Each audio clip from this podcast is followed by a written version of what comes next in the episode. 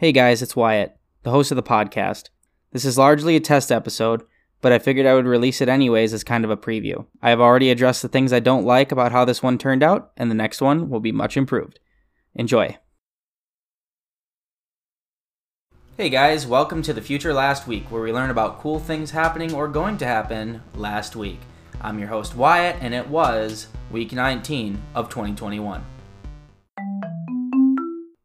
So, our first story last week Starship finally has an orbital flight planned. I've been waiting for this forever. I'm a big, big space buff, and that's kind of translated into an intense interest in rocketry specifically. And so, naturally, I'm going to be paying attention a lot to SpaceX, specifically their Starship development program. If you haven't heard of Starship, just think about a big big stainless steel grain silo with a shit ton of engines strapped to the bottom of it. It looks like something straight out of a pulp fiction magazine. One of those old 30s, 40s, 50s uh, rocket designs where it's just a stainless steel rod essentially with some wings attached to it. But this is modern day, it's real. It's currently uh, going through test regimes. In fact, uh, I think it was May 5th that they launched serial number 15, which would have been their 15th prototype, although actually skipped a few, so I'm not certain exactly what the number is. But what it does is it launches, it goes up to 10, 12 kilometers, something like that. It falls on its side and it belly flops using these wings that are on the side and adjusting them to keep itself horizontal. And then once it gets close to the ground, it folds up the bottom wings, the bottom swings out, it lights its engines, and then it lands. And yeah, that's super duper cool, but what's the whole point of that? Well, the point is is they need to be able to reuse the rocket. Cuz if you can't reuse the rocket, you can't build a colony on Mars, which is basically SpaceX's entire thing you need to be able to reuse the rockets. Otherwise, it would be insanely expensive to do anything. For example, the Delta IV Heavy. That was $400 million. And you could only launch it once. You put the payload on top, it brings it to space, everything else falls in the ocean and burns up in the atmosphere. Or, in some cases, is still orbiting the Earth. Imagine if every time they took off on a plane and they got to where they're going and they landed it, they just threw it away and then they built a whole new plane so you could get back. Imagine how expensive a ticket would be. Right now, a ticket's probably 200 bucks depending on where you're going, maybe as much as $500. But it's only that much because they can keep using the plane. The plane doesn't cease working after the first use which is not the same with rockets. A lot of these rockets are designed to be expendable, meaning that they just throw them away because it's hard to reuse rockets. Now, SpaceX has kind of turned this on his head and say, hey, we want to be able to have decent access to space. We need to be able to reuse these rockets because otherwise it's going to be prohibitively expensive. And the whole thing with Starship, including that example that I had earlier of the $400 million Delta IV Heavy, is that the operational cost for it is going to be something like $5 million. They're going to launch it for $5 million. That's the target price, at least. I'm sure it'll start out at like 50 million or something similar to Falcon 9. But the rocket itself has got to cost a lot more than that. And the only reason they can do that is because they're going to be reusing it. So that's a little bit of background on the Starship platform. It's going to be this big reusable rocket that's really pushing technological boundaries, and it's very impressive and it's super cool to see. So they've gotten to the point in this development program where they're going to start going for orbital flights. They're actually going to be putting these things up in space. Now, Starship is both the name of the whole system and the second stage, which is a bit confusing, but essentially Starship, the second stage, which would be the actual vehicle that payload is in, the astronauts would be in, etc., launches on this thing called Super Heavy, which would just be like a very, very tall stainless steel Falcon 9. Um, that's going to have a lot of engines on it, so that it can get this big, heavy starship into orbit. And I think the orbital capabilities are going to be something like 100 tons to low Earth orbit, which is insane. That would be, at a $5 million price tag, that'd be $25 for a pound. Which sounds like a lot, but in rocketry, that is unbelievably cheap. That is so cheap. There is so many things that you can put in space for that price that would have been insanely insanely expensive before. You can build big space stations, you can build moon colonies, you can build Mars colonies. With that kind of payload capability, you could bring decent sized, perhaps even rovers to some of the outer planets, like uh, some of the, the the moon Io or Pluto or some of these things in the Kuiper Belt. Now, to give you some details on the planned orbital flight, um, quite a while back, Elon Musk posted on his Twitter that they were going to be trying for an early July launch. Now, that is w- a wild timeline, considering that they have not started building the booster that it's going to be flying on, and they only have a few components for the actual Starship itself that's going to be flying to space.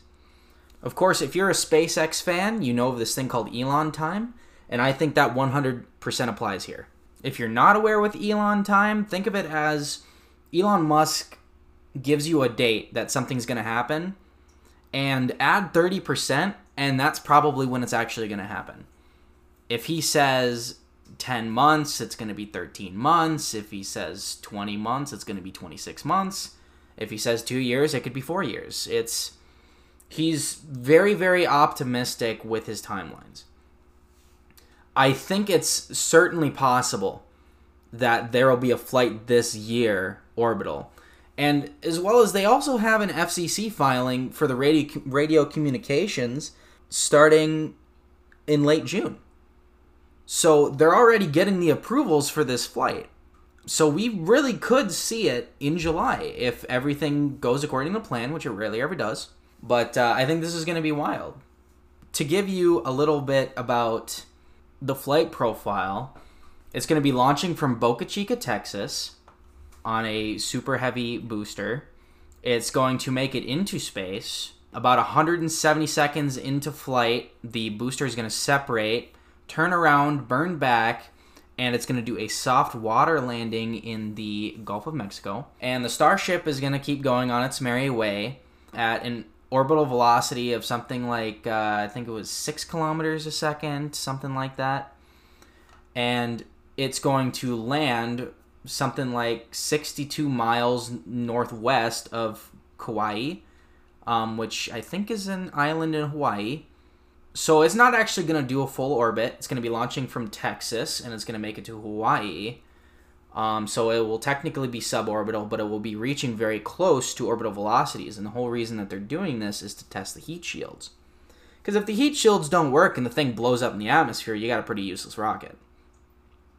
So that's what's coming down the pipeline for SpaceX. Uh, I'm super excited for them. I can't wait to see this orbital test flight. I've been following all of the other test flights of the Starship platform, and it's been incredibly exciting, and I can't wait. Now, this next one is something that I've wanted to know for quite a long time, and that's why exactly do we have such weird dreams sometimes? Sometimes you have wild dreams that don't make any sense, have nothing to do with your life. One time I dreamed I was standing on a big black marble floor that stretched in every direction for infinity. It was raining goldfish crackers and I got struck by lightning. Obviously, that has nothing to do with what happens in reality, but you know, we never really understand like what's the point of those dreams because typically dreams have something to do with our brains kind of telling us like, "Hey, maybe you should do something about this. Maybe you're doing this wrong. Hey, maybe you should do this. So, this guy named Erik Hoel, who's a research assistant at Tufts University, thinks he's kind of cracked the case on this.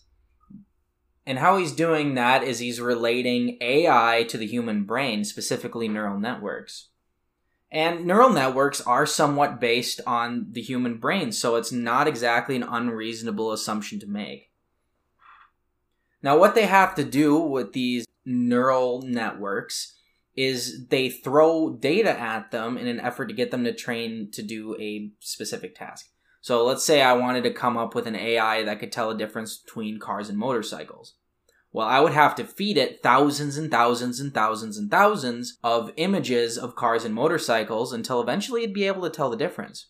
The problem is that sometimes they kind of get too attuned to the data and they start recognizing incorrect things as, you know, cars or motorcycles. They'll throw anomalous data at it and they'll be like, yeah, we can fit that in, we'll figure it out. And then it starts to kind of corrupt what it thinks as a car and a motorcycle.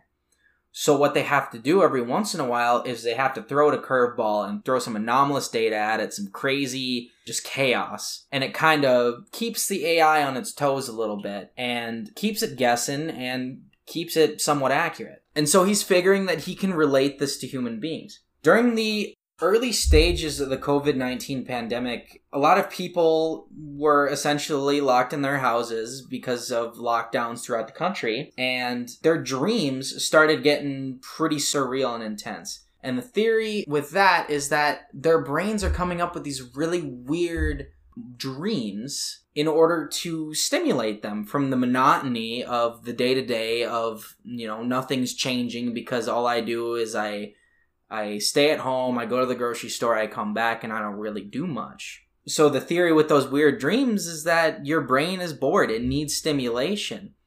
Um, you could end up becoming too attuned to that um, monotony and essentially kind of be- go crazy. And so those dreams, those crazy dreams specifically, are very necessary. Now, I think this is super interesting hypothesis.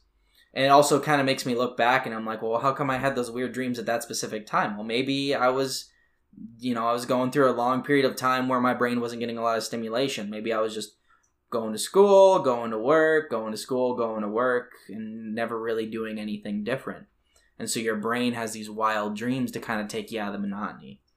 I think this is a super cool hypothesis. I think it makes a lot of sense. I totally see how this could be the case. Um, and it also kind of explains why dreams even really exist in the first place to stimulate the brain to process information and all that stuff. I think this is super cool. There's a lot of theories out there as to why we have weird dreams like that and why we even dream at all. And I personally can't wait until they figure out some of this deeper meaning stuff.